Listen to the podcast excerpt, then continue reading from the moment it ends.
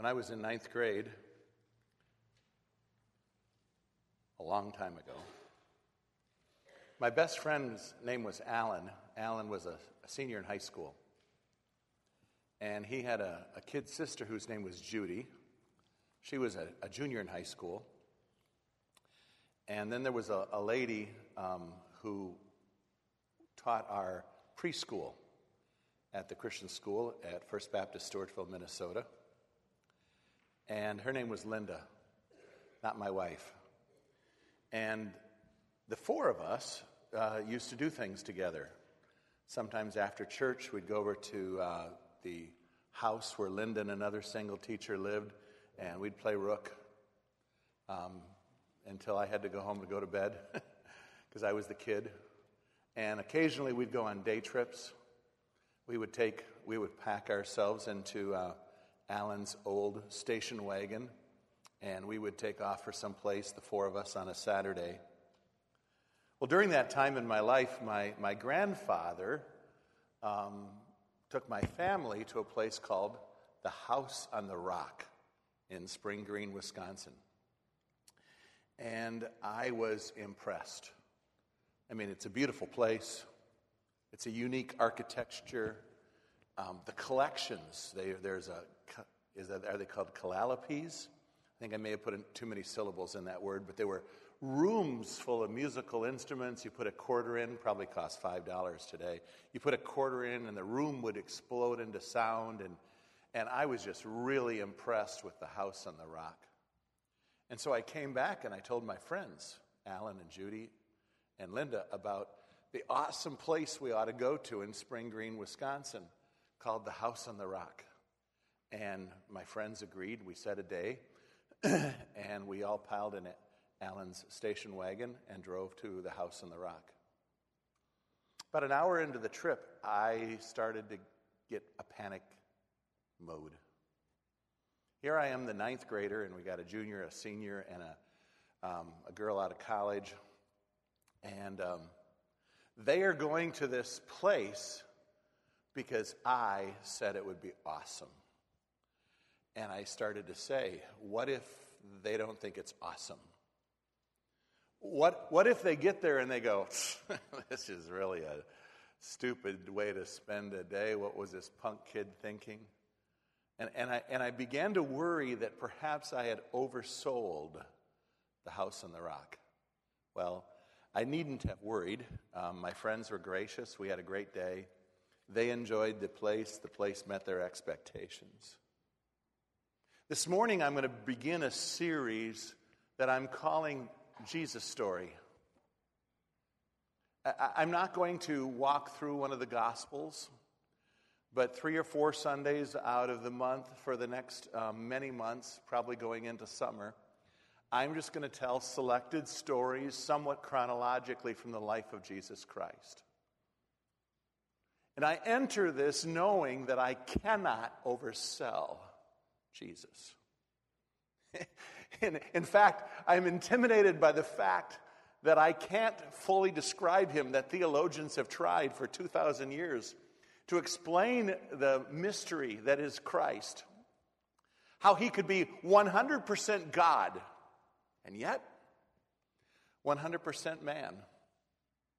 How, how in the world could he live with us and yet be infinitely holy?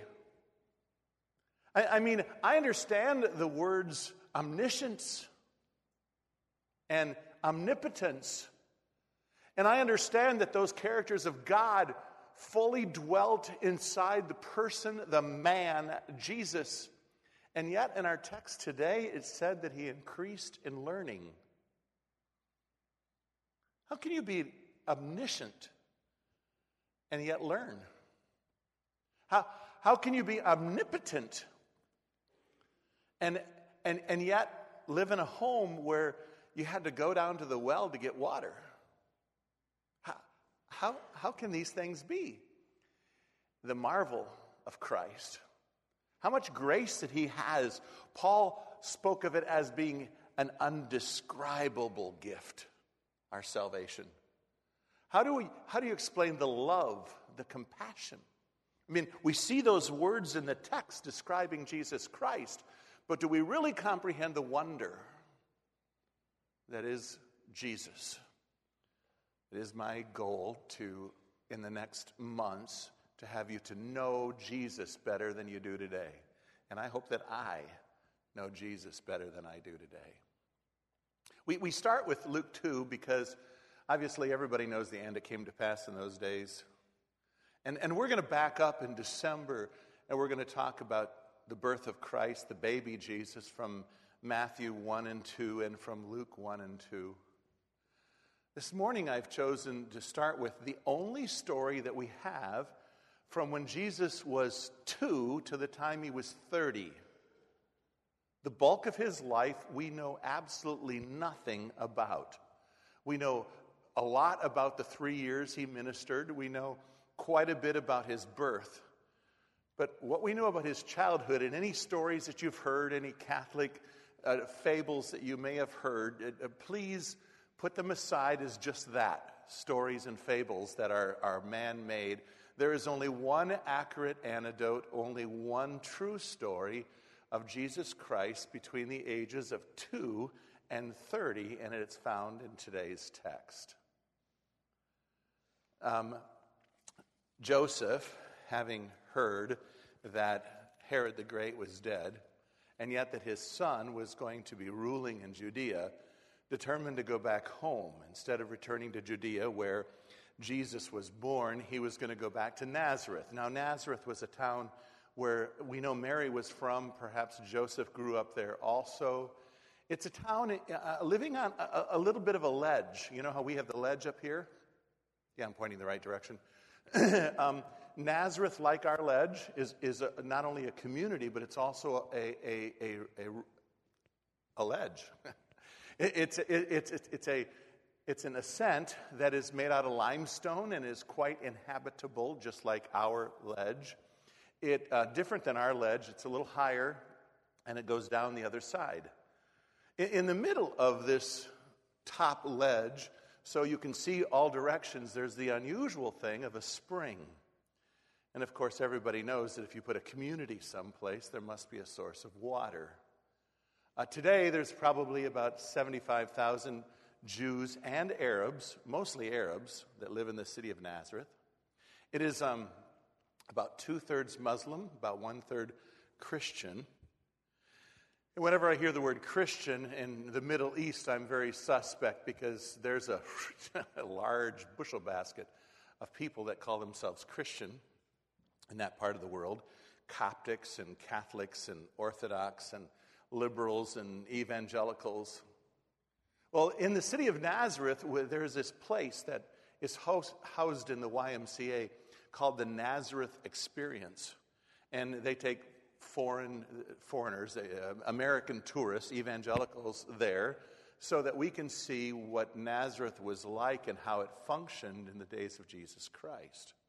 And so we go there, and it's part of our tour, and you know I don't know what it costs. So the thousand bucks you give the tour guide to take you around Israel, probably, you know, 10, 15 goes to the Nazareth experience for that day. But what their purpose is, is to give the gospel to children who live in that area. I was speaking with um, our guide when we were there um, about 10 years ago now. And this young man said that they have school buses of Arabs, Arab kids, that come to this place and so that they may show them what the um, turn of the millennial Nazareth was like. And the whole purpose of this ministry called the Nazareth Experience is to take the money from the, the, Americans who come over there and then use it to give free tours to school children that come in on buses so they can witness the gospel and tell the Arab boys and girls about the most famous Nazarene ever, Jesus Christ. Well, as you're taking a tour of Nazareth, you know that's the place that Jesus grew up. And there is one spring in town. And today it's probably not in the place where Jesus went, but it, today it, it bubbles out in a, in a church courtyard. And I say it's not in the same place because, you know, people have moved rocks and things have changed. But to know that you know, if you were Mary and you you needed water you would send your oldest son, right? You would tell, hey, kid, you know, I need water. And there's only one place to go. And so it's kind of fun to go to Nazareth and think, okay, Jesus had to come to this source of water to get water to take home for Mary and Joseph and the rest of the family. Well, as was their tradition, because Joseph and Mary were practicing uh, the uh, Jewish faith that they had been taught, as was their tradition, come the feast days, especially Passover, they went to Jerusalem. Now, now, when you and I go someplace like, you know, I'm Thanksgiving Day, I'll get in a car and we'll be with family members, and I'll drive across Wisconsin to Minnesota, and I'll, I'll eat turkey with my cousins. Th- this wasn't a, a one day or a two day thing. Because if you're going to leave Galilee and walk to Jerusalem, yes, it's only about maybe 100, 125 miles, but you know, donkey and feet, it's going to take days. And so they would leave a couple weeks before the Passover and they would walk. And everybody was going. And, and, and of course, you probably stayed with cousins or you hung around with cousins. And, and you know how it is. You go back to the same hotel or you go to the same cousin's place. And so here it is, Passover. And Jesus and all the cousins and everybody, they're all going to Jerusalem. And they get there, they observe the Passover, Think about what that must have been like to a 12 year old boy. I mean, to watch the sacrifices, to see the gold. I, I was downtown Chicago a week ago, Saturday, and, and, and Lynn says to me, I'm trying real hard not to look up because I don't want to look like a tourist. But you know, if you're from Fond du Lac and, you, and, and a bus drops you off downtown Chicago, you start going like this. Right? Can you imagine being a 12 year old boy from Nazareth and watching the Passover? Going to the courtyard of the temple and watching one lamb after another sacrificed. Can you imagine all the smells and sounds, the sights, the gold, the ornate costumes that the priests had on? And then can you imagine growing as a child and, and then he's also God? What did he know? You know, and, and that's, there's the tension that I don't understand. W- what did he know about himself and his future and that temple? So, so they're there for the Passover. And then the story goes that Joseph and Mary return home to Nazareth and they forget Jesus. Now, maybe Dale Struska could explain how this could possibly happen. Um, to, to leave a child behind, you know, to, to give Mary and Joseph a little grace, Africans and Europeans, or Africans and Asians rather, think different than Europeans who live in America, okay? In this, it's more clan, it's more community, it's, it's less just our family. It's not unusual to be reared in that culture by maybe an uncle or and, and, so, and, and Jesus had brothers and sisters, we know. And from the stories we get, um, Jude and James were probably about the age of maybe John and James, the Jesus disciples. So, John and James, the disciples of Jesus, were about the age of James and Jude, the brothers of Jesus. And so, it makes sense to me that they weren't too many years younger than Jesus. So, here's the story, right? Jesus Joseph, Mary, and siblings go down and they worship at the Passover. And after they've been at the Passover, Joseph and Mary head home. And if you're a 12 year old boy, who are you going to hang with? Your cousins or your folks and the younger siblings? Huh? Who are you going to hang? You're going to hang with the people who play soccer. You're going to hang with the people who can move a little bit and they don't have to be drug along by some, you know, donkey or a baby and don't have to stop to, you know, change the baby and you know, all the inconveniences of little kids. So, who do you think Jesus would rather be with? Joseph and Mary and the younger siblings or teenagers? So, I'm not terribly surprised. I, am going to cut Joseph and Mary some grace. They get to the assigned place where they're going to spend the night. And Joseph looks around, maybe sees the teenage cousins who are playing soccer. And he begins to ask them, Where's Jesus? Jesus? Haven't seen him all day. No, no, when we left Jerusalem, he was, Where's Jesus? Eh, and, and, and I doubt they left that night, but I don't think Joseph and Mary slept very much. As they realized that Christ was not with them. And so they were going to head back to Jerusalem. What did they do with the other kids? What happened to James and Jude? Did, did Joseph and Mary drag them back to Jerusalem too? Or did some other relative take the kids, at least the non nursing ones, and take them back to, to Nazareth while Jesus, while Joseph and Mary returned to Jerusalem to look for Jesus? Don't know. Three days. Okay, mom, three days you don't know where your 12 year old is. Three days you spend looking for your kid. Three days.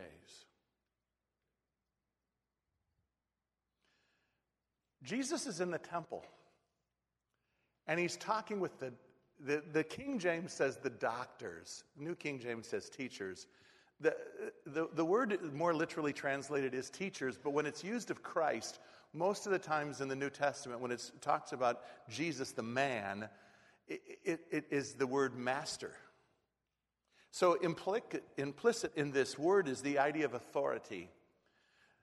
Imagine, if you will, the Senate chambers in Washington, D.C., United States of America.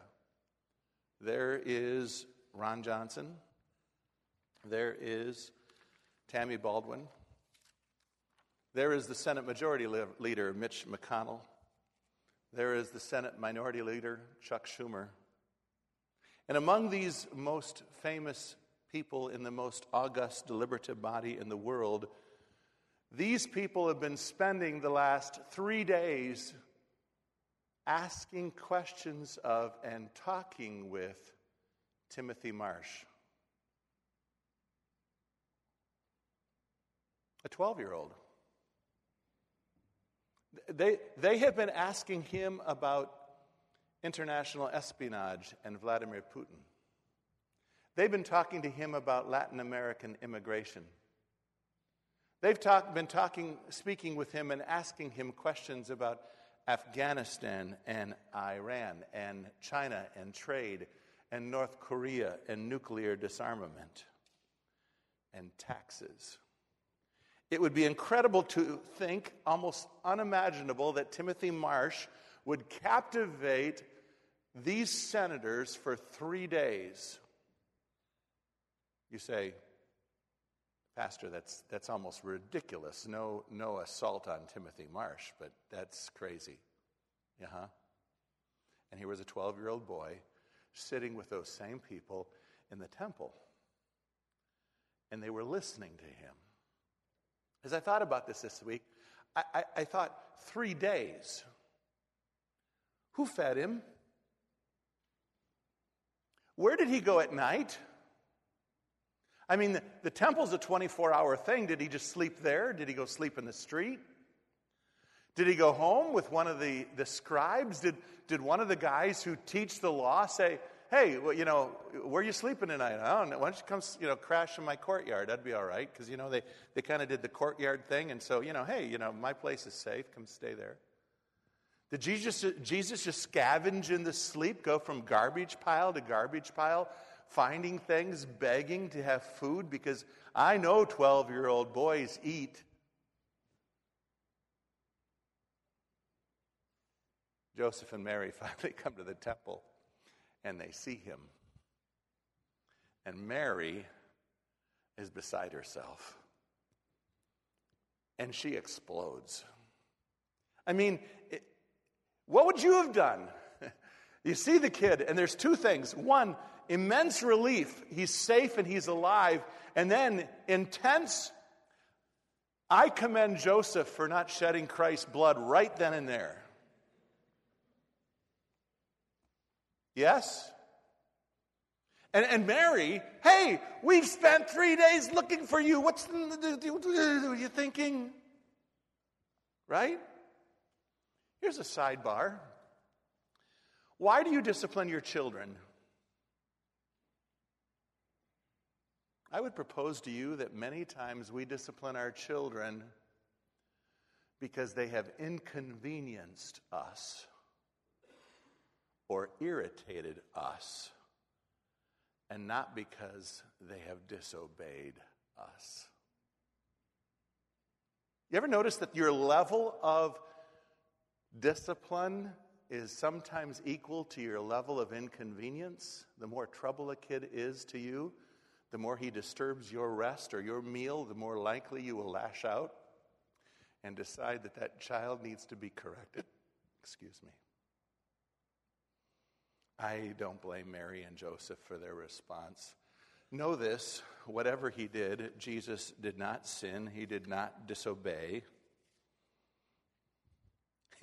I can almost see the smile begin to creep on the face of these men who have been confounded by the understanding of this boy as his mama scolds him, kind of cutting the kid down to size a little bit. Jesus calmly replied to his mom, Didn't you know? Didn't you know? Did, note something in your text. Look at your Bible for a minute here, and or for as long as you will. I'm not going to tell you to don't look at your Bible. Note at verse 51 But his mother kept all these things in her heart.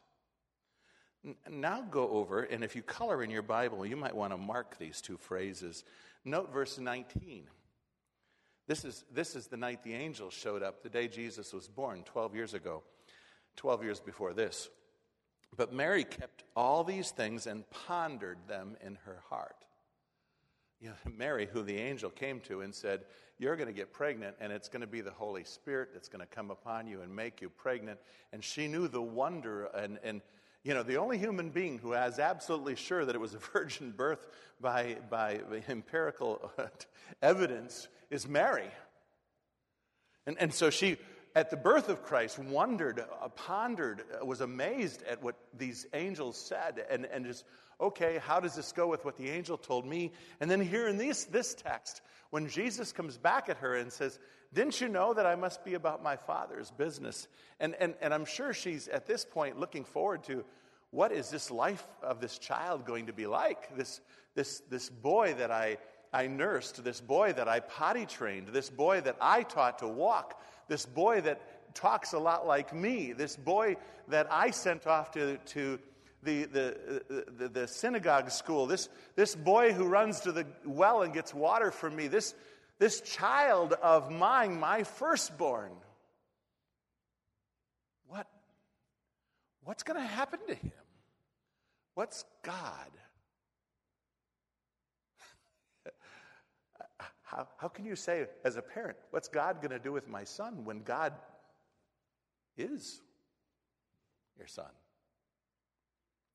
My title this morning comes from verse 40. And the child grew and became strong. Notice, and became strong in spirit. And again, how can the immutable, unchanging, omnipotent God become strong in spirit? Filled with wisdom. And the grace of God was upon him. And then look over at verse 52, where I'm really going to draw my outline. And Jesus increased. Again, there is a progressive thing here. This, this isn't something that he always was, at least not as a human. So the God who always was omnipotent and omniscient learned like we do.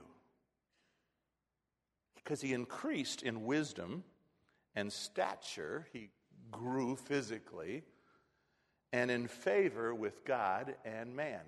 He grew spiritually and he grew socially. My thesis every child of God should grow as Jesus grew. Little children, we expect them to grow, we expect them to mature in their IQ, in their intelligence. We, we had a, a closet where we marked the kids as they grew. We don't do that anymore.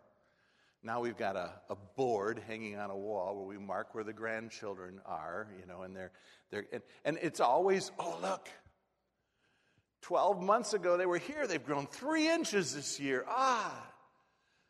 Can you imagine doing that with a child and say, Oh, look, two years ago you were here, and you still are? You know, if the child is less than, you know, 12, there's something wrong with that, right? We expect them to grow. Well, ought not we grow? And that would be my, precedent, my, my foundation this morning. Every child of God should grow as Jesus grew. Number one, every child of God ought to be growing in wisdom. It says he became strong, he grew. Jesus expanded, he increased in wisdom. Proverbs 1 7 says, The fear of the Lord is the beginning of wisdom.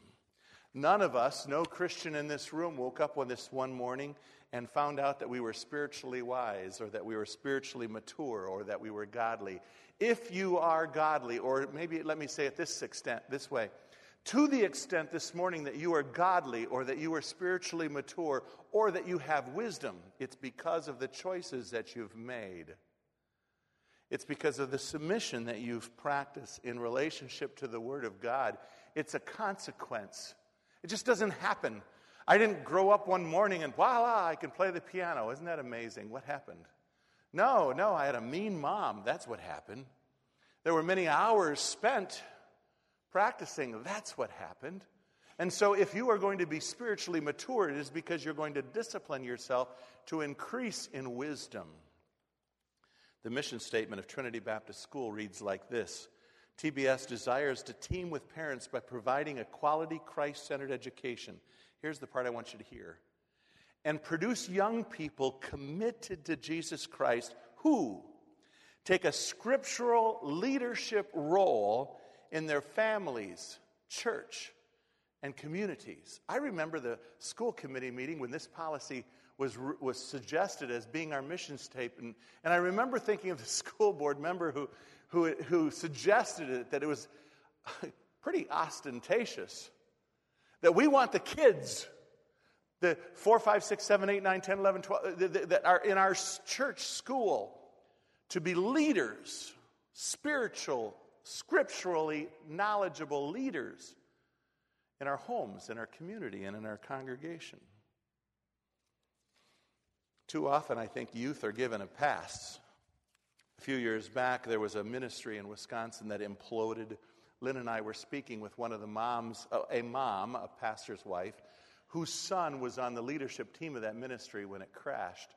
He was about mm, 30, 35 years old. And, and, and she made an argument when I started challenging the lack of wisdom and the lack of doctrinal integrity of that organization and, and that caused its demise. She said to me this She said, They're just boys, they're just young.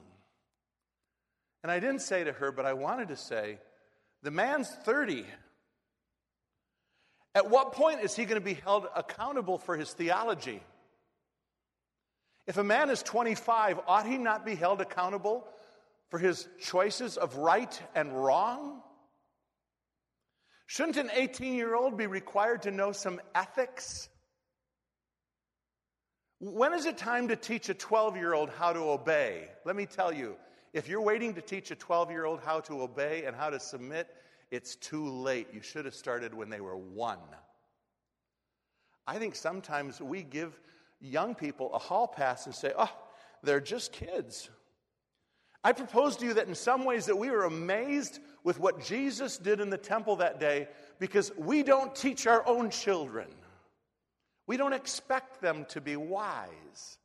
We don't expect them to be godly. We expect them to watch SpongeBob SquarePants and, and, and play games all day. I'm not against entertainment, godly entertainment or, or, or non, immoral entertainment.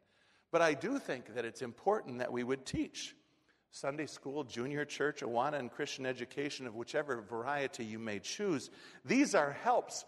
But who has the biblical mandate for teaching wisdom to their children? It's parents, especially its dads. Ephesians 6 4. And you fathers, do not provoke your children to wrath, but bring them up in the training and admonition of the Lord. Deuteronomy pure, uh, uh, plainly points at fathers as being the people who should teach the Word of God and righteousness and truth to their children. The example is given in the Proverbs. And we ought not limit this challenge to children. Sir, how much have you grown spiritually recently? Woman, how much are you growing in wisdom? In understanding and knowing how to use the Word of God? Old person, old saint in this room, are you more prepared today than you were, say, five years ago to be in the leadership position in the coming kingdom? Are, are, are you changing to be more like Jesus? The child grew. Every child of God should grow. We should grow in wisdom. Number two, we should grow physically. Now, I've grown quite enough physically. But there's a point where health, rest, activity, food are necessary components to each one of us and to the growth of children. Our body was created by God for His glory. Misuse or misappropriation of our body is theft, it is sin. I, I guess one point that I'd like to make, and I'm not going to spend very much time here, and, and, uh, but, but let me just say this this is not an unimportant topic. The pagans have sometimes separated and some of the early Christian heresies would separate the spiritual from the physical. You cannot do that. God created us with bodies. And our body is a temple of the Holy Ghost, which is in you, which you have of God, and you are not your own, for you are bought with a price. Therefore, glorify God in your spirit and in your body, which are God's. It's not, okay, my spirit is righteous, but my body, that's not important. What I see is not important. What my body eats is not important. What my body feels is not important. What my body does is not important. Now, that's a lie. That's not true. Every child of God should grow in wisdom. Every God, child of God should grow physically. And, and, and that means at my age, I need to be taking care of what I have and doing the best to make it max it out, if you will. Every child of God should grow f- spiritually in favor with God. Pray. And mentor those around you by your prayers. I, I always like asking children to pray and then listening to their prayers, and sometimes I think I hear you when I'm listening to your child pray. And, and sometimes I hear that you don't pray when I ask your child to pray. They, they should learn from you. Uh, tell God you love him. Tell, tell Jesus how much you look forward to seeing him. If that's a little weird. Jesus, I love you. Jesus, I can't wait to see you. Isn't that, isn't that a little strange? Really? Why is it strange to tell Jesus that you love him? To tell Jesus you're looking forward to seeing him someday? To tell Jesus you can't wait to see him? That you hope he comes back soon?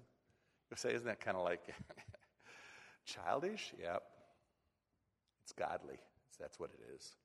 We're supposed to come that way. Do you read, do you read your Bible? Are you growing spiritually? How much were you in the, I know this is guilt trip time. Here it comes. How much did you read your Bible since last Sunday morning? I don't mean when Nestor came up here to read this morning. I mean before that. I mean on your own, not, not what you heard on the radio if you were so blessed. That, that you read the Bible this week. Every child of God should grow spiritually in an intimate relationship, and every child of God should grow socially. I believe in graded classes. I, I think children should have opportunity to interact with their peers. They should be taught to act appropriately with adults. Being around other people stimulates us to spiritual growth. In 1 Corinthians 11, Paul said that, that he, he could identify those in the congregation who were spiritual by how they interacted with other people. God created us to fellowship with him. But then he commented about Adam that it wasn't good for Adam to be alone. Of the Ten Commandments that are in Exodus chapter 24 are about our relationship with God, six are about our relationship with other people. I think the communication that happens in this church before and after church is important. As relationships are built, as people pray for one another. But what happens even outside this room is maybe more important that you interact with the congregation, that you are fellowshipping, that you're bringing people over to your house. We're supposed to grow in wisdom, in, in stature, in favor with God, in favor with man. You know, if someone doesn't grow up in a certain area, we typecast them. You know, if there's this guy that, you know, he's, he's clumsy, like, like I was and it, he's, he's um, not, um, not very much maybe into athletes, but, athletics, but he's big into, you know, the STEM stuff, as they say it today science, technology. we call that person a geek. You know, we typecast him because he's strong in one area and not in the other areas. The, the Bible says here in Luke 2, and, and think about it this way Luke 2.52 is a synopsis and commentary on all of Jesus' life from age 2 to 30. It's the only thing we have in the Word of God about him in those 28 years. And what it says is Jesus grew up, and he did so in wisdom, he did so physically, he did so socially, and he did so spiritually in his relationship with God. Ought not we do the same? I think there is in this verse and in what I've said this morning a foundation for a philosophy of child rearing. I think Trinity Baptist Church should challenge every person who comes in contact with us the moms and the dads, our school, our Awana, our discussions, our Bible studies should challenge our families and our culture to grow children in all of these areas, to grow ourselves in all of these areas. Every individual here should examine are you growing, changing, and maturing as God would have you to grow, to change, to mature? Are you growing up? The child grew. The child grew. Are you growing? Father, thank you for your word. Thank you for this neat story about the child Jesus. It's awesome to wonder. It is incredibly practical, though, that we would apply the principles expressed here, or the facts, maybe I should say, the principles I've drawn from the facts that are listed in this text, that Jesus grew up in these different ways. Heads bowed and eyes closed. Here's your invitation. Are you growing? You say, Pastor, I'm 70 years old. I've done that. No, no, no, no. If you're still here, God left you on this planet to do something, right? Are you growing? Are you maturing? Second question Dad, are you owning your responsibility to your children? Having them in the places where they're going to be taught. Being the example you ought to be in prayer and Bible reading. And speaking of Jesus in the home. Mom, how do you fit into that? Church, how are we doing? The child grew. Are we a place, this congregation, where that is being encouraged, fostered, demanded? May it be so. Devin?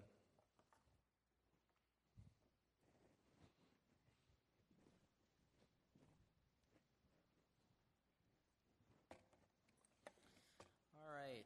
The last song we're going to sing is on the screen. Oh, great God. Please stand.